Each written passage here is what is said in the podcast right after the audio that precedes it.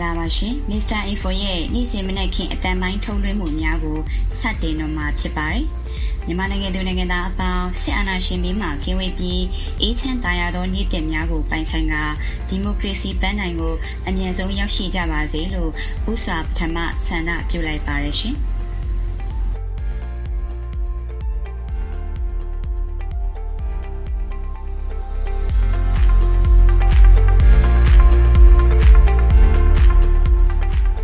မင်္ဂလာပါခင်ဗျာမစ္စတာအင်ဖိုရဲ့ဒီကနေ့အတွက်အတန်ထုံလွှင့်မှုများကိုတော့ဆရာလှဆိုးဝေရေးသားထားတဲ့ဒေါ်စင်မအောင်မှဟွန်ဆန်ဤပြောစကားအားကျင်းထန်စွာတုံ့ပြန်ဆိုတဲ့ဆောင်းပါးကိုကျွန်တော်မောင်မျိုးမှစတင်တင်ဆက်ပေးသွားမှာပါအဲဒီတော့မှာတော့တည်င်းတင်ဆက်မှုပထမပိုင်းအဖြစ်မေသူမှအထူးသတင်းကောင်းတို့ချမ်းများပြည်သူလူထု EAO PDF မြရဲ့ခုခံတွန်းလှန်စပွဲသတင်းများနဲ့စစ်ကောင်စီမှကျူးလွန်နေသောစီရေးပြမှုသတင်းများကိုတင်ဆက်ပေးမှာဖြစ်ပြီးတမိုင်းတစ်ကိုရေးကြမယ်ဆိုတဲ့ຫນွေဦးတော်လိုင်းရေးတချင်တပုတ်ကိုလည်းနားဆင်ကြရမှာဖြစ်ပါတယ်။နောက်ဆုံးမှာတော့တည်င်းတင်ဆက်မှုဒုတိယပိုင်းအဖြစ်လူမှုစီးပွားသတင်းများနဲ့အထွေထွေသတင်းများကိုမေသူမှတင်ဆက်ပေးသွားမှာပါ။ကျွန်တော်တို့တင်ဆက်ပေးတဲ့အစီအစဉ်များကိုနားတော်တာဆင်ရန်ဖိတ်ခေါ်အပ်ပါတယ်ခင်ဗျာ။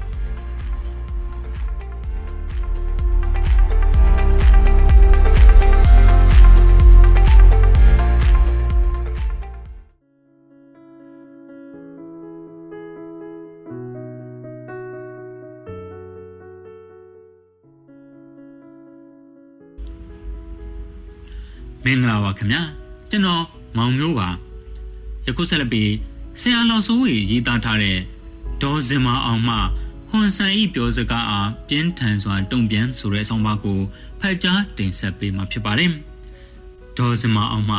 ဟွန်ဆန်ဤပြောစကားအားပြင်းထန်စွာတုံ့ပြန်အမျိုးသားညီညွတ်ရေးအစိုးရနိုင်ငံခြားရေးဝန်ကြီးဒေါ်စင်မအောင်သည်အာဆီယံဥက္ကဋ္ဌဖြစ်သူဟွန်ဆန်မှ မြန်မာအာဏာသိမ်းအဖွဲ့မကြိုက်တာမှန်သမျှမလို့ဟု ပြောလာမှုအားမိမိတို့အနေဖြင့်ထိုစကားကြောင့်အာဆီယံဥက္ကဋ္ဌရာထူးယူထားသည့်နိုင်ငံ၏ရည်တည်ချက်ကိုမေခွန်းထုတ်ဖို့လိုလာပြီဖြစ်သည်ဟုတုံ့ပြန်လိုက်သည်အာဆီယံ၏မူငါးချက်ဆိုသည်မှာပြဿနာဖြေရှင်းရေးကိုအခြေခံကအများသဘောတူထားသည့်အချက်များဖြစ်၍ထိုအတိုင်းသာလိုက်နာရန်ရှိနေတော်လဲစစ်ကောင်းဆောင်များမကြိုက်တာမလို့ဆိုသည်မှာ လက်လိုက်နေခြင်းတက်တက်တာဖြစ်ကြောင်း RFA အင်တာဗျူးတွင်ပြောကြားသွားခဲ့သည်မြန်မာရေးကိုစိတ်ဝင်စားသောကုလာနှင့်အနောက်နိုင်ငံများကအမေရိကန်တွင်ဟွန်ဆန်ပြောဆိုသွားမှုများကိုအလေးအနက်သုံးသပ်ရန်လိုအပ်လာပြီဖြစ်သည်။ပါစမအာဆီယံမူငါးချက်ထောက်ခံပါသည်ဟု အခွင့်အသင့်လင်းသင့်တယ်လို့ပြောနေရသည့်အချိန်မဟုတ်တော့။ဥက္ကရာကိုယ်တိုင်ပလိုက်နေသည်ကစကားကတက်တည်ခံလာနေပြီဖြစ်၍၎ င်းတို့၏မူငါးချက်ဆိုသည်ကလည်းအပြောသာရှိနေတော်သည့်အဖြစ်ထင်ထင်ရှားရှားဖြစ်လာနေသည်မြမပြည်သူများကတော့၎င်းတို့စပြောလာသည့်2021ခုနှစ်ဧပြီလကလေးကနင်းနေမှပင်အယုံကြည်မရှိ၍မြည်တို့များမနေတော့လဲထိုအချက်များကိုဗဇက်ကမချတမ်းပြောနေသူများသာသုံးသပ်ဖို့လိုအပ်လာနေကြပြီဖြစ်သည်မလေးရှားနိုင်ငံကျန်းဝန်ကြီးဆိုင်ဘူတန်အဘာဒူလာသည် မြန်မာနိုင်ငံကျန်းဝန်ကြီးဒေါ်စမအောင်နဲ့ဝါရှင်တန်တွင်တွေ့ဆုံဆွေးနွေးခဲ့သည့်အကြောင်းအားသူ၏တွစ်တာတွင်တပ်ပုံနှင့်တို့ကဖော်ပြထားပြီးနိုင်ငံတကာသတင်းမီဒီယာများတွင်လည်းပါရှိလာခဲ့သည်တင်မဝင်စစ်ကောင်စီနိုင်ငံခြားဝန်ကြီးဆိုသူဝနမောင်လွင်သည်တနစ်ကျော်လာတော့လဲတရုတ်ပြည်မှလွှဲ၍မိသည့်နိုင်ငံကမှစေးပေါ်ကြောပဲမလို့တွစ်တာအတွင်းလဲရင်းခွင့်မရှိ၍ကန့်ကွက်စာများကိုသာ တစောင်ပြီးတစောင်ရေးသားထုတ်ပြန်နေရသည်မင်းအောင်လိုင်းသည်အမားများကိုဇက်လိုက်ကျူးလွန်နေတော့လဲမှားသည်ကိုဝန်ခံရမဖြစ်တဲ့ဖြစ်အမားကိုအမှန်လောက်ခါအာယုံလွှဲသည့်အနေဖြင့်ဖိနှိပ်တပ်ဖက်မှုများကိုတိုး၍လှုပ်လာနေပြီဖြစ်သည်စိတ်တက်ကလည်းပုံမှန်အနေအထားမရှိတော့၍လဲတတိုင်းပြည်လုံးကိုရန်သူတပ်ဖွဲ့ဆက်ဆံနေပြီး၎င်းအနိုင်ရရေးအတွက်အတင်းကာရောကြိုးပမ်းနေခြင်းသာဖြစ်သည်။ ဤဒီကိုလည်းလှုပ်တဲ့လှုပ်တိုင်းမှုအဖြစ်ယခုတိုင်ရှုမြင်နေစေဖြစ်သည်။ပြောသည့်စကားတိုင်းကလည်းလူမှုကိုသူ့ဘက်ပါအောင်ဆွဲဆောင်နိုင်ဖို့နေနေတာသာဝေးသူချက်ဝေးယွန်သူချက်ယွန်ရှာအောင်တွန်းပို့နေတယ်လို့ဖြစ်နေသည်။ထိုထို့သောသောအမှားမျိုးကိုမကောင်းဆိုးဝါးဝင်မှုမှကျိုးလွန်လေးရှိတဲ့စမဲဖြစ်သည်ဟုယူဆထားသည့်အစဉ်လာရှိနေသည်လက်ရှိစစ်တပ်၏အမှားများကိုဖုံးကွယ်ရန် အတိတ်ကနိုင်ငံတော်ကိုမြည်တို့အကာအကွယ်ပေးခဲ့မှုသည်ဆိုသည်များကိုသာခိုင်နှိုင်းပြောဆိုနေရသည်သူသူတူတဲ့၏အမှားကြောင့်တတိုင်းပြည်လုံးသွေးချောင်းစီးခဲ့ရပြီးလူထောင်ပေါင်းများစွာတေဆုံးခဲ့ကြရသည်။တင်းချီသောလူများလည်းနာဂစ်မုန်တိုင်းကြီးအတိုက်ခံရသည့်အလားအိုးပြစ်အိမ်ပြစ်ထွက်ပြေးပုန်းရှောင်နေကြရပြီဖြစ်သည်။တိုင်းပြည်စီးပွားရေးသည်လည်းကြာဆင်းသည့်ထက်ကြာဆင်းလာနေပြီဖြစ်သည်။ ထိုအပြစ်ထိုအဖြစ်ပြများစတိုက်ဆိုသလိုဖြစ်လာနေသည်နှင့်အမျှ၎င်း၏မဲခိုး၍အာနာသိရပါသည်ဆိုသောအကြောင်းပြချက်သည်လှုပ်တဲ့လှုပ်ထိုက်ပါပေသည်ဟုမိသူကားမှလက်ခံကြတော့မည်မဟုတ်သည့်အပြင်၎င်းအားထောက်ခံနေသူများကပင်တွန့်ဆုတ်လာကြတော့မည်ဖြစ်သည်ထိုအတွက်မယောင်လိုင်သည် သူ့လိုရဲ့ကအကျိုးအနှဲငယ်လောက်ဖြစ်ထွန်းခဲ့သည်ကိုပြနိုင်ရန်ဆက်၍အနံရရန်လုံးပန်းမှဖြစ်တယ်တော့ဖြစ်ပေတော့မည်လက်ရှိတွင်သူ့အနေထားသည်ကောင်းကျိုးနှင့်အဆိုးကျိုးကိုမချင့်ချင်တတ်ပဲတိုင်းပြည်ကိုဖျက်ဆီးပစ်ခဲ့သည့်ခေါင်းဆောင်ဆိုတအုပ်အဖြစ်သာမှတ်ယူခြင်းခံနေကြရသည်။တမိုင်းတခြားဂလုံဦးစောနှင့်နင်လားငါလားအမိတွင်ကြံရစ်တော်မီကကျင်းသေးနေပြီဖြစ်သည်။ ကမ္ဘာမီဒီယာများပညာရှင်များကုလသမဂ္ဂတို့မှလည်းကမ္ဘောဒီးယား၏ကမာနီခေါင်းဆောင်ပိုပေါမနဲ့တဒန်းစားရဲထားကခိုင်နိုင်ပြောဆိုနေကြပေတော့သည်။ရက်ဆက်ကြမ်းကြုတ်ရာတွင်နမိတ်ကြီးတော်လဲတိုင်းပြည်စီးပွားရေးနိုင်ငံသားများ၏လူနေမှုအစဉ်တန်းကိုညှင့်တင်ပေးနိုင်သည့်စဒန်ဟူစိန်ကရာပီရိုနှင့်ပင်တဒန်းစားတဲ့ထားကြလိမ့်မည်မဟုတ်ထို့သောသောလူမျိုးအားပေါ့ ပိုပေါ့မီတီးကျက်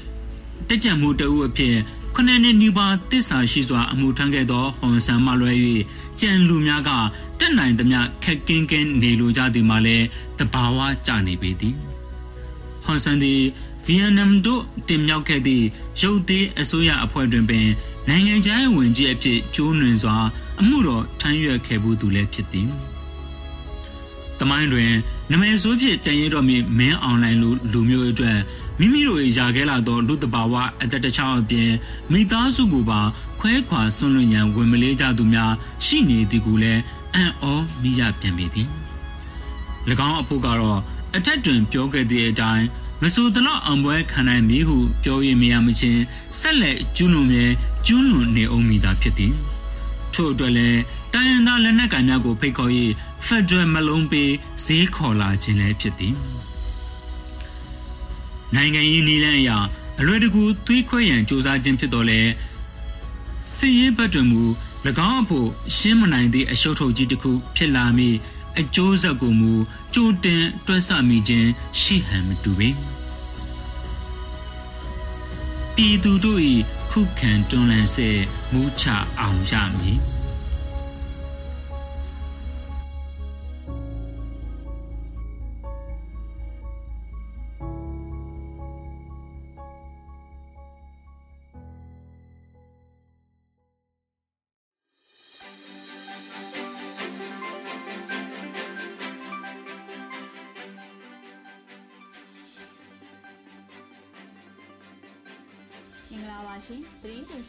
ပထမပိုင်းဖြစ်ကျမမေသူမှအထူးသတင်းကောက်နှုတ်ချက်များပြည်သူလူထု EAOS ပြည်သူများရဲ့ခုခံဒေါ်လာစစ်သတင်းများနဲ့စစ်ကောင်စီမှကျူးလွန်နေသောစီးရေးပြစ်မှုသတင်းများကိုတင်ဆက်ပေးသွားမှာဖြစ်ပါတယ်။အခုပထမဆုံးအထူးသတင်းကောက်နှုတ်ချက်များကိုတင်ဆက်ပေးသွားမှာဖြစ်ပါတယ်။အကြမ်းဖက်စစ်ရာဇဝတ်ကောင်မြောက်လိုင်းထံကို American Chevron စွမ်းအင်ကုမ္ပဏီကငွေကြေးပေးဆောင်မှုတွေဆက်လက်မပြုလုပ်ဆောင်ရေးတောင်းဆိုရန်ပြည်သူများ၏လက်မှတ်2သိန်းကျော်အရေးပေါ်လိုအပ်နေတဲ့အတွက် ပြည်သူများပါဝင်လက်မှတ်ရေးထိုးကြရန် Black Money Campaign ကတောင်းဆိုလိုက်ပါတယ်။လာမယ့်မေလ25ရက်နေ့ Chevron Company ရဲ့အစုရှယ်ယာရှင်အစည်းအဝေးရှိပြီးမဲအွန်လိုင်းစစ်တပ်ထံကိုအခွန်ငွေပေးဆောင်ရေးမပေးဆောင်ရေးနဲ့ပတ်သက်ပြီးမဲခွဲဆုံးဖြတ်မိဖြစ်ကြောင်းထို့ကြောင့်မင်းအွန်လိုင်းစစ်တပ်ထံကုမ္ပဏီကငွေကြေးမပေးဆောင်ရန်တောင်းဆိုနေတဲ့ပြည်သူများ၏လက်မှတ်2သိန်းကျော်လိုအပ်လျက်ရှိကြောင်းသိရပါတယ်။ထို့တောင်းဆိုချက်တွင်မြောက်လိုင်စစ်တပ်ထံကငွေကြေးမပေးဆောင်ရန်တောင်းဆိုချက်အပြင် လူမျိုးတို့တပ်ဖြတ်မှုနဲ့လူသားမျိုးနွယ်ပေါ်ကျူးလွန်တဲ့ရာဇဝတ်မှုများစွာကျူးလွန်ထားတဲ့အကြမ်းဖက်စစ်အုပ်စုနဲ့ပတ်သက်ဆက်နွယ်ပြီးစီးပွားရေးမလုပ်ဆောင်ရန်မူဝါဒချမှတ်ရေးနဲ့အရေးကြီးဆုံးအနေနဲ့စစ်အုပ်စုကိုလုံးဝအတိအမှတ်မပြုရေးအချက်တွေပါဝင်မှာဖြစ်ပါတယ်။ US Security and Exchange Commission SEC ကိုတင်သွင်းတဲ့စာရန်တွင်လည်း ကမ္ဘာအစုရှယ်ယာတွေအနေနဲ့စစ်အုပ်စုကိုပေးနေတဲ့ငွေကြေးတွေကိုစစ်အုပ်စုကိုဆက်လက်ပေးနေမယ့်အစားတရားဝင်အတိမတ်ပြုပြည်သူအစိုးရအတွက်ငွေကြေးတွေထိန်းသိမ်းထားရင် Chevron Company ကိုတောင်းဆိုတိုက်တွန်းထားကြောင်းသိရပါတယ်။အခုဆက်လက်ပြီးပြည်သူလူထု PDN နဲ့ EAO များရဲ့ခုခံဒေါ်လာစစ်ပွဲသတင်းများကိုတင်ဆက်ပေးပါမယ်။ ချင်းပြည်နယ်ပလက်ဝမြို့နယ်တန်တောင်ကျေးရွာအနီးမှာအာနာသိစစ်ကောင်စီတပ်နဲ့ရခိုင်တပ်မတော် AA တို့မေလ15ရက်နေ့နေ့လယ်ပိုင်းကတိုက်ပွဲဖြစ်ပွားခဲ့ကြောင်းသိရပါဗျ။ယမနေ့နေ့လယ်12နာရီဝန်းကျင်ကတန်တောင်ကျေးရွာအနီးတောင်ကုန်းမှာတပ်ဆွဲနေထိုင်တဲ့စစ်ကောင်စီတပ်ကိုရိတ်ခါလာပို့တဲ့ရဟတ်ရင်ဆင်းသက်စဉ်ချောင်းတစ်ပတ်ကမ်းမှနေ၍အေးအေးတပ်ဖွဲ့ဝင်များကပြစ်ခတ်ခဲ့ရာကဆာ၍လက်နက်ကြီးလက်နက်ငယ်တွေနဲ့အပြန်အလှန်မိနစ်20ခန့်တိုက်ပွဲဖြစ်ပွားခဲ့ကြောင်း တန်အောင်ကျေးရွာသားတအုပ်ကပြောကြားခဲ့ပါတယ်။စကိုင်းတိုင်းမုံရမြို့မှာရဲတိုင်းရုံးဝင်းအတွင်းကိုလက်နက်ကြီးတွေနဲ့ပစ်ခတ်တိုက်ခိုက်ခဲ့လို့ရဲနှုတ်သေဆုံးကြောင်းမုံရပြည်သူ့ကာကွယ်ရေးတပ်ဖွဲ့ MPDA ရဲ့ထုတ်ပြန်ချက်အရသိရပါတယ်။40မမဘုံသီးနဲ့ပြစ်ခတ်ခံရမှုကြောင့်ရဲနှုတ်သေဆုံးပြီးစစ်တပ်ကစစ်ကောင်စီတပ်သား2ဦးလည်းသေဆုံးနိုင်တဲ့အခြေအနေရှိတယ်လို့ဆိုပါတယ်။ အဆိုပါတိုက်ခိုက်မှုမှာမုံရ People Defense for MPDN နဲ့အတူမုံရစာတန်မုံရ Hero Crew MH မဟာမိတ်အဖွဲ့တို့ပူးပေါင်းတိုက်ခိုက်ခဲ့ကြောင်း MPDF ကထုတ်ပြန်ကြေညာခဲ့ပါတယ်။ရန်ကုန်တိုင်းမြန်ကုန်မြို့နယ်သမိုင်းလန်းဆောင်မှာရှိတဲ့စစ်ကောင်စီရဲ့လုံခြုံရေးရဲကင်းမှာမေလ18ရက်နေ့နနက်7:30မိနစ်အချိန်မှာဘုံပေါက်ကွဲပြီးပြစ်ခတ်မှုဖြစ်ပွားကြောင်းရဲနှုတ်ဒဏ်ရာရရှိကြောင်းသိရပါတယ်။ ခီးသွွားပြည်သူတို့ကလည်းရဲဒုဒဏ်ရာအပြင်းထန်ရရှိထားပြီးလူနာတင်ကားများဖြင့်တင်ဆောင်နေသည်ကိုမြင်တွေ့ခဲ့သည်ဟုဆိုပါတယ်စစ်တပ်ကပြည်နောင်ချမ်းရှစ်မိုင်ချမ်းလှဲတဲ့ဘက်ချမ်းနဲ့အင်းစိန်ဘက်ချမ်းကိုပိတ်ဆို့စစ်ဆေးမှုတွေလှုပ်ဆောင်ခဲ့တယ်လို့သိရပါတယ်စကိုင်းတိုင်းကံဘလူမြို့နယ်မှာအကြမ်းဖက်စစ်ကောင်စီရဲ့နှက်ထက်တင်ပေါ်သုံးစင်းရှော့တိုက်ဒုံနဲ့အပြစ်ခတ်ခံရပြီးတဲ့နောက်မှာစစ်တပ်က AR မြေကမ်းဘေးကခြေရွာတွေကိုမီးတင်ရှို့ဖျက်ဆီးမှုတွေပြုလုပ်နေကြောင်း ဒေသခံများနဲ့ကမ်ဘလူ PDF ထံကသိရပါဗျ။မေလ16ရက်နေ့မှာကမ်ဘလူ PDF ကမန္တလေးကအထက်ဆန်တက်လာတဲ့စစ်ကောင်စီနှစ်ထပ်စစ်တင်မောများကိုတရားခွန်မမဒုံနဲ့တိုက်ခိုက်ပြီးတဲ့နောက်စစ်တပ်ကအနီးနားမှာရှိတဲ့ရွာများနဲ့ဆက်လေများကိုမိရှို့ဖျက်ဆီးကြောင်းမေလ18ရက်နေ့နနက်ပိုင်းမှာစစ်တပ်ကကမ်ဘလူမြို့နယ်ဥကင်းကြီးကျေးရွာကိုမိရှို့ဖျက်ဆီးနေကြောင်းသိရပါဗျ။ စကိုင်းတိုင်းကဏီမြို့နယ်အလဲကျွန်းရွာရှိရိတ်ခါလာပို့တဲ့စစ်ကောင်စီတပ်ကိုမေလ18ရက်နေ့မနက်ပိုင်းမှာအာနာရှင်တော်လှန်ရေးပြည်သူ့တပ်မတော် DRPA နဲ့ KGF ကနီဂရီလာဖော်တို့ပူးပေါင်းတိုက်ခိုက်ခဲ့ပြီးစစ်သား10ဦးကြာဆုံးခဲ့တယ်လို့ DRPA ပြန်ကြားရေးတာဝန်ရှိသူကပြောကြားခဲ့ပါတယ်။စစ်ကောင်စီဟာရခိုင်ကကားနဲ့လာရောက်ပို့ဆောင်ခဲ့တော့လဲအခုတစ်ခေါက်မှာလှဲငါးစီးနဲ့လာရောက်ပို့ဆောင်ခြင်းဖြစ်ပြီးသတင်းကြိုရရှိတဲ့အတွက်တိုက်ခိုက်ခဲ့ခြင်းဖြစ်တယ်လို့ဆိုပါတယ်။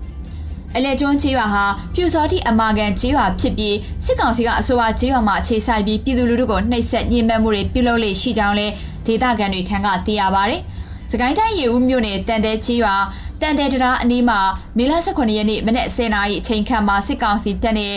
ကာကွယ်ရေးတပ်ဖွဲ့တွေတိုက်ပွဲဖြစ်ပွားခဲ့ကြောင်းရေဦးမြို့ဘကဖအဖွဲ့ထံကသိရပါဗျ။ စစ်ကောင်စီတပ်ဖွဲ့ကအင်အား150ခန့်တဲ့ရေဦးမြို့ကနေမနက်9နာရီအချိန်မှာထွက်ခွာလာပြီးတန်တဲ့တရားအရောက်မှာထိတွေ့တိုက်ပွဲဖြစ်ပွားခဲ့ခြင်းဖြစ်ပါတယ်။အပြန်အလှန်ပစ်ခတ်မှု10မိနစ်ခန့်ဖြစ်ပွားခဲ့ပြီးစစ်ကောင်စီဘက်မှ9ဦးသေဆုံးကအများပြားဒဏ်ရာရရှိခဲ့ပြီးကာကွယ်ရေးတပ်ဖွဲ့များမှအန်ရကင်းစွာဆုတ်ခွာနိုင်ခဲ့တယ်လို့သိရပါတယ်။စကိုင်းတိုင်းမုံရစကိုင်းလက်မှနှုံးတွင်းရွာမှာ ညောင်မင်းဝင်းရွာကြားမှာဖြတ်မောင်းလာတဲ့စစ်ကောင်စီရင်နှန်းကိုမေလ18ရက်နေ့နနက်ပိုင်းမှာမိုင်းဆွဲတိုက်ခိုက်ခဲ့ကြောင်းတောမို့ဆိုပြောက်ကြားပူပေါင်းတပ်ဖွဲ့ထံကသိရပါဗျ။အဆိုပါစစ်ကောင်စီရင်နှန်းမိုင်းဆွဲတိုက်ခိုက်ခံခဲ့ရပြီးတဲ့နောက်မှာစစ်တပ်ဘက်ကတေဆုံးမှုရှိနိုင်ပြီးတေဆုံးစင်းကိုအထူးကြမရှိမသိရသေးကြောင်းနဲ့တောမို့ဆိုရဲဘော်များဇီယိုနီရဲဘော်များထိခိုက်မှုမရှိဘဲအောင်မြင်စွာဆုတ်ခွာနိုင်ခဲ့ကြောင်းတောမို့ဆိုပြောက်ကြားအဖွဲ့ထံမှသိရပါဗျ။ဒ ကင်းနီပြည်နယ်ဒီမော့ဆိုမြို့မြို့မဈေးတွင်းမှာကျန်းဖက်စစ်ကောင်စီတပ်နဲ့ကင်းနီမြို့သားကာကွယ်တဲ့ KND ရဲ့တပ်ရင်း16ကြားမေလ18ရက်နေ့နနက်10:00နာရီမှ12:00နာရီအထိထိတွေ့တိုက်ပွဲဖြစ်ပွားခဲ့ပြီးစစ်သား3ဦးသေဆုံးကြောင်း KND ရဲ့တပ်ရင်း16ကသတင်းထုတ်ပြန်ခဲ့ပါတယ်။အဆိုပါစစ်ကောင်စီတပ်ဖွဲ့ဟာဒီမော့ဆိုမြို့မှာရဲစခန်းကကင်းပတ်လာတဲ့အဖွဲ့ဖြစ်ပြီးကင်းနီတပ်ဖွဲ့ကအလစ်ဝင်တိုက်ခိုက်ခဲ့ခြင်းဖြစ်ကြောင်းအထိခိုက်မရှိစုခွာနိုင်ခဲ့ကြောင်းသိရပါတယ်။ မွန်ပြည်နယ်ပြည်လေးမြို့ရှေ့မြောက်ဖက်ကျေးရွာတွေမှာလည်းစစ်ကောင်စီတပ်နဲ့ကင်းအမျိုးသားလွတ်မြောက်ရေးတပ်မတော် KNL ပူးပေါင်းတပ်ဖွဲ့ကြားမေလ19ရက်နေ့နနက်ပိုင်းမှာထိတွေ့တိုက်ပွဲဖြစ်ပွားခဲ့ပြီးနှစ်ဖက်အကြအဆုံးရှိကြောင်းသတင်းရရှိပါရယ် အင်အား60ခန့်ပါတဲ့အကြမ်းဖက်စစ်ကောင်စီတပ်ဖွဲ့နဲ့ခေနနီတက်မဟာတစ်တပ်ဖွဲ့ဘီလင်ပါကဖာတရုံ TPDF ပူးပေါင်းအဖွဲ့ကြားမေလ19ရက်နေ့နနက်9:00နာရီကျော်မှ10:00နာရီဝန်းကျင်ထိတိုက်ပွဲဖြစ်ပွားခြင်းဖြစ်ပြီးစစ်သား2ဦးသေဆုံးခဲ့တယ်လို့ဘီလင်ပါကဖာမှရဲဘော်2ဦးကြာဆုံးကတဦးဒဏ်ရာရကြောင်းခေနနီပူးပေါင်းတပ်ဖွဲ့ထံမှသိရပါတယ်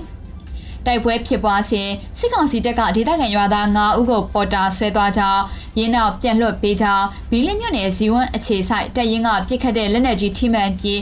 တက်ကြီးရွယ်အိုအဖိုးကိုနှစ်ဦးထိကြီးထိမှန်တည်ဆုံးခဲ့ကြောင်းသိရပါတယ်။အလားတူမကွေတိုင်းထီလေးမြို့နယ်ရင်းမြစ်နီကျေးရွာမှာရှိတဲ့ချမ်းဖက်စစ်ကောင်စီလက်အောက်ခံနယ်မြေစခန်းကိုမေလ16ရက်နေ့ည8:30မိနစ်မှာပြည်သူ့ကာကွယ်ရေးတပ်ဖွဲ့ထီလင်းက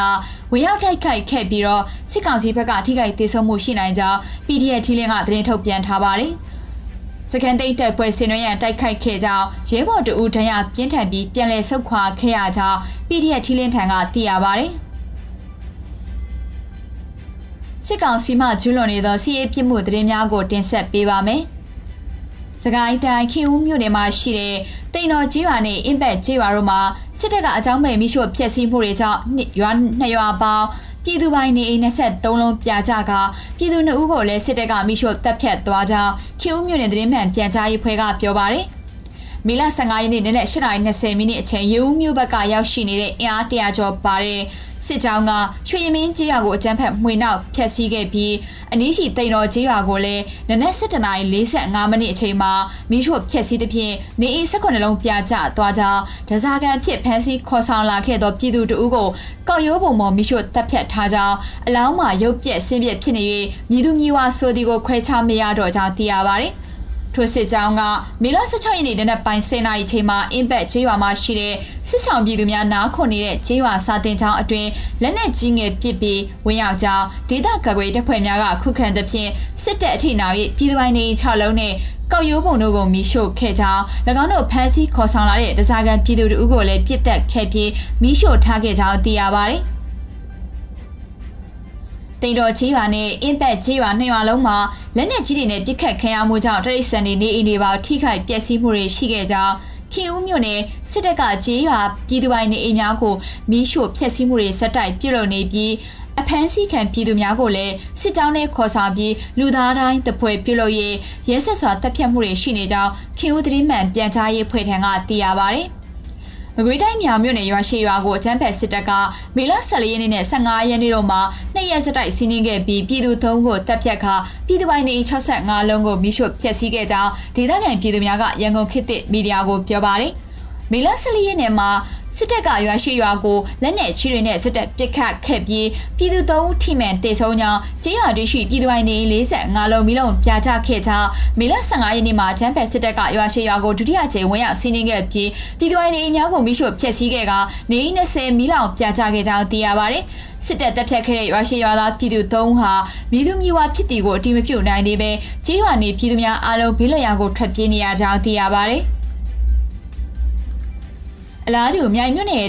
တောင်ကိုင်းရွာကိုစစ်တပ်ကမေလ23ရက်နေ့မှာလက်နက်ကြီးတွေနဲ့ပစ်ခတ်ခဲ့ရာဘုံကြီးကျောင်းနဲ့ပြည်သူပိုင်တွေများပေါ်ကြားရောက်ခဲ့ကြောင်းဒေသခံပြည်သူများကပြောပါတယ်စစ်တပ်ပစ်ခတ်တဲ့လက်နက်ကြီးကြီးကြားရောက်ခဲ့မှုကြောင့်တောင်ကိုင်းကြီးဟာဖုံးတော်ကြီးကျောင်းရှိကျောင်းဆောင်အမိုးများနဲ့ပစ္စည်းချို့ပျက်စီးခဲ့ပြီးပြည်သူပိုင်နေသုံးလုံးရဲ့အမိုးတွေမိဖို့တွေထိခိုက်ပျက်စီးခဲ့ကြောင်းစစ်တပ်ကပြည်သူပိုင်နေများရှိပစ္စည်းများကိုဝင်ရောက်မှွေနှောက်ယူဆောင်က၎င်းတို့မယူဆောင်နိုင်သောပစ္စည်းများကိုဖျက်ဆီးခဲ့ကြောင်း တောင်ကိုင်းရွာမှာပြည်သူများလည်းလက်ရှိအချိန်ထိဘေးလွတ်ရာကိုထွက်ပြေးနေရကြောင်းသိရပါဗျ။တရင်စီစဉ်များကိုခိတ္တရနာပြီးတမိုင်းတစ်ကိုရေးကြမယ်ဆိုတဲ့ချင်းပုတ်ကိုနားဆင်ကြရမှာဖြစ်ပါတယ်။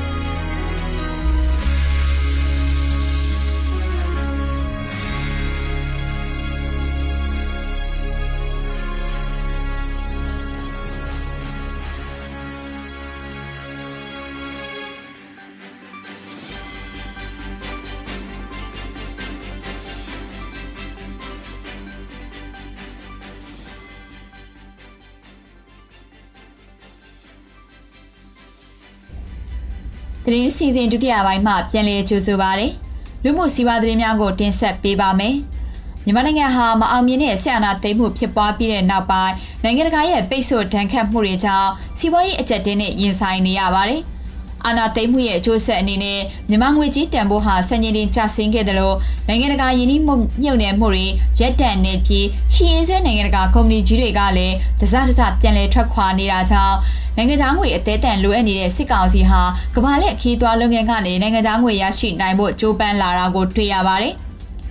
ဒါကြောင့်ပဲစစ်ကောင်စီဟာနိုင်ငံသားဝင်ငွေရရှိနိုင်ဖို့ရည်ရွယ်ပြီးကိုဗစ်ကူးစက်ရောဂါကြောင့်2020ခုနှစ်မတ်လကပိတ်ပင်ထားခဲ့တဲ့ နိုင်ငံခြားခီးသွွားပြည်ဝင်ခွင့်ဗီဇာတွေကိုပြန်လည်ထုတ်ပေးတော့မယ်လို့မကြာမီရက်ပိုင်းအတွင်းကကြေညာခဲ့ပါတယ်။ e-visa ဒေါ်ရလျှောက်လာတွေကိုမေလ15ရက်နေ့ကနေစတင်ပြီးလက်ခံခွင့်ပြုမယ်လို့လည်းထပ်မံကြေညာခဲ့ပါတယ်။ဒါအပြင်စစ်ကောင်စီဟာနိုင်ငံခြားငွေရှာဖွေပေးနိုင်တဲ့နေဆက်ဂိတ်တွေကိုလည်းပြန်လည်ဖွင့်နိုင်ဖို့စ조사လာတာတွေ့ရပါတယ်။ဒါပေမဲ့စစ်ကောင်စီအနေနဲ့နေဆက်ဂိတ်တွေပြန်ဖွင့်ဖို့ကလည်းအခက်အခဲတွေနဲ့ရင်ဆိုင်နေရပါတယ်။ ပြီးခဲ့တဲ့လတွေကဖွင့်မယ်ဆိုတဲ့ထိုင်းမြန်မာနယ်စပ်မဲဆောက်မြောက်ရီချစ်ကြည်ရဲ့အမှတ်၁တရားဟာလည်းဒီနေ့ချိန်ထိပြန်လည်ဖွင့်လှစ်နိုင်ခြင်းမရှိသလိုတရုတ်မြန်မာနယ်စပ်စီးပွားရေးဂိတ်တွေဟာလည်းတရုတ်ရဲ့တင်းကျပ်လာတဲ့ COVID-19 ကူးစက်ရောဂါထိန်းချုပ်ရေး policy တွေကြောင့်တနေ့ရွှေတနေ့ငွေဆိုသလိုပိတ်တချီဖွင့်တလဲအနေထားမှာဖြစ်နေတာကိုတွေ့ရပါတယ်။တစ်ဖက်မှာလည်းခီးသွွားလုပ်ငန်းတွေဟာစစ်ကောင်စီကနိုင်ငံတကာတရားဝင်မှုရရှိဖို့နဲ့ သူတို့ရဲ့အကြမ်းဖက်လုပ်ရက်တွေကိုငွေကြေးထောက်ပံ့နိုင်ရအတွက်နိုင်ငံခြားဝင်ငွေရရှိရေးချိုးဖက်မှုတွေပဲဖြစ်တယ်လို့မြမအရေးတက်ကြွလှုပ်ရှားသူတွေကဝေဖန်ပြောဆိုလိုက်ပါတယ်မြမအရေးတက်ကြွလှုပ်ရှားသူတွေကတော့ခီးသွွားလုပ်ငန်းမှာအရေးပါဆုံးဖြစ်တဲ့ဟိုတယ်နဲ့တည်ယူပို့ဆောင်ရေးလုပ်ငန်းတွေအပါအဝင်မြန်မာနိုင်ငံရဲ့အရေးပါတဲ့စီးပွားရေးလုပ်ငန်းအလုံးနီးပါးကိုစစ်တပ်ကထိန်းချုပ်ထားတဲ့အတွက်ခီးသွွားလုပ်ငန်းကဝင်လာတဲ့နိုင်ငံခြားငွေတွေဟာစစ်တပ်ရဲ့လက်ထဲကိုပြန်ရောက်သွားမှာပါလို့ဝေဖန်ပြောဆိုကြတာပါ။ မြမခီးသွွားကဏ္ဍနဲ့ပတ်သက်ပြီးအမေရိကန်နိုင်ငံသားရေးဝန်ကြီးဌာနကလည်းပြည်တွင်းရေးအကြီးအကျယ်မငြိမ်မသက်ဖြစ်နေတဲ့မြန်မာနိုင်ငံအတွက်ခီးသွွားသတိပေးချက်တွေထုတ်ပြန်ထားပြီးလက်ချက်အာဏာသိမ်းမှုရဲ့အကျိုးဆက်တွေနဲ့လက်နက်ကင်ပြိပခါတွေကြောင့်သူ့နိုင်ငံသားတွေကိုမြန်မာနိုင်ငံကိုမသွားကြဖို့အကြံပေးချက်ထုတ်ပြန်ထားပါတယ်အခုနောက်ဆုံးထွေထွေသတင်းများကိုတင်ဆက်ပေးမှာဖြစ်ပါတယ်။ ရွှေရောင်းသူနဲ့ရွှေဆိုင်တွေလိုက်နာရမယ့်စီကံ9ချက်ကိုရွှေလုပ်ငန်းရှင်များအသင်းကထုတ်ပြန်လိုက်ပြီးလက်ရှိမှာရန်ကုန်တိုင်းရွှေအသင်းက6ဦးအပါအဝင်ရွှေကုန်သည်တွေကိုအထူးစုံစမ်းစစ်ဆေးဌာနကခေါ်ယူစစ်ဆေးမှုတွေပြုလုပ်နေကြောင်းစစ်တပ်ကရွှေကုန်သည်တွေကိုချင်းချောက်ဖမ်းဆီးလျက်ရှိကြောင်းရွှေကုန်သည်တွေထံကသိရပါဗျ။အခောက်ရွှေများကိုစီးပွားပြည်အဓိကရောင်းဝယ်နေတဲ့ရန်ကုန်တိုင်းရွှေလုပ်ငန်းရှင်အသင်းကရွှေဆိုင်နဲ့ရွှေကုန်သည်များလိုက်နိုင်ရမယ့်အချက်9ချက်ကိုထုတ်ပြန်ပြီး အဆိုပါအချက်များတွင်ရွှေဆိုင်နှင့်ရွှေကုန်သည်များအယောင်းဝယ်လိုင်စင်လုပ်ရန်အခောက်ရွှေဝယ်ယူသူများပြုလုပ်သူများလိုင်စင်ပြုလုပ်ထားရန်လူမှုကွန်ရက်နဲ့အွန်လိုင်းမှာရွှေရောင်းဝယ်လုပ်နေသူများလိုင်စင်မရှိသူများကိုအရေးယူရန်အခောက်ရွှေအတုံးခဲရောင်းဝယ်သူများကိုမှန်ကန်စွာစီရင်ပြုစုရန်ရွှေရောင်းဝယ်စရာမှန်ကန်စွာတိကျစွာဖြစ်ရန်ရွှေအသေးစည်းခွက်မှအပအခြားမြည်သည့်နေရာတွေမှရောင်းဝယ်ခြင်းမပြုလုပ်ရန်နဲ့နေဆက်ဖြတ်ကျော်ရောင်းဝယ်ခြင်းမပြုလုပ်ရန်လိုင်းနာခြင်းမရှိသူများကိုဥပဒေအရရေးယူရန်ရွှေသင်းကထုတ်ပြန်ထားပါတယ်အရင်ကဖွင့်လှစ်ထားတဲ့ဗန်အပ်ငွေစင်းဟောင်းတွေကထက်မှန်အနံထည့်သွင်းထားတဲ့ငွေသားတွေကိုထည့်သွင်းတဲ့ပမာဏအတိုင်းကန့်သက်ချက်မရှိရက်ချင်းယူဖို့မလိုပဲငွေသားပြန်လည်ထုတ်ယူနိုင်ပြီလို့ကမ္ဘောဇဘန်ကမေလ18ရက်နေ့မှာကြေညာပါတယ်။အရင်ကငွေစင်းအကောင့်တွေကိုထည့်သွင်းအနံနဲ့ငွေသားကိုသာရက်ချင်းယူစရာမလိုပဲထုတ်ယူခွင့်ပေးထားရာကနေ အခုခါမှာဗန်အပ်ငွေစင်းဟောင်းတွေနဲ့ထက်မှန်အနဲ့ထက်သွင်းတဲ့ငွေသားတွေကိုထုတ်ယူခွင့်ပြုလိုက်တာပါအလားတူပုဂ္ဂလိကဘဏ်တချို့ကလည်းဗန်စီဟောင်းအငွေတွေကငွေတွေကိုရက်ချင်းယူစရာမလိုပဲအကန့်အသတ်နဲ့ငွေသားပြန်လဲထုတ်ယူနိုင်ကြောင်းမကြသေးခင်ကအသိပေးကြေညာခဲ့တယ်လို့သတင်းရရှိပါတယ်။မစ္စတာဖွေးရဲ့တနေ့တာတွေတော်လေးသတင်းများကိုတင်ဆက်ပေးခဲ့တာဖြစ်ပါတယ်။ဒီသတင်းများကိုမြေပြင်သတင်းတာဝန်ခံများနဲ့သတင်းဌာနများမှဖော်ပြချက်များကိုကိုးကား၍တင်ဆက်ပေးခဲ့တာဖြစ်ပါတယ်။ ဘဝခလုံးစရာအနာဂတ်တွေပြန်ရမယ့်တနေ့ခါးသီးမှုတွေပျောက်ရှားတဲ့ဒီနေ့လုံခြုံခြင်းနဲ့ငြိမ်းချမ်းတဲ့ဒီနေ့မှာပြည်သူတွေအားလုံးမျှော်လင့်ခြင်းနေ့သစ်စီကိုအရောက်လှမ်းနိုင်ကြပါစေကျေးဇူးတင်ပါတယ်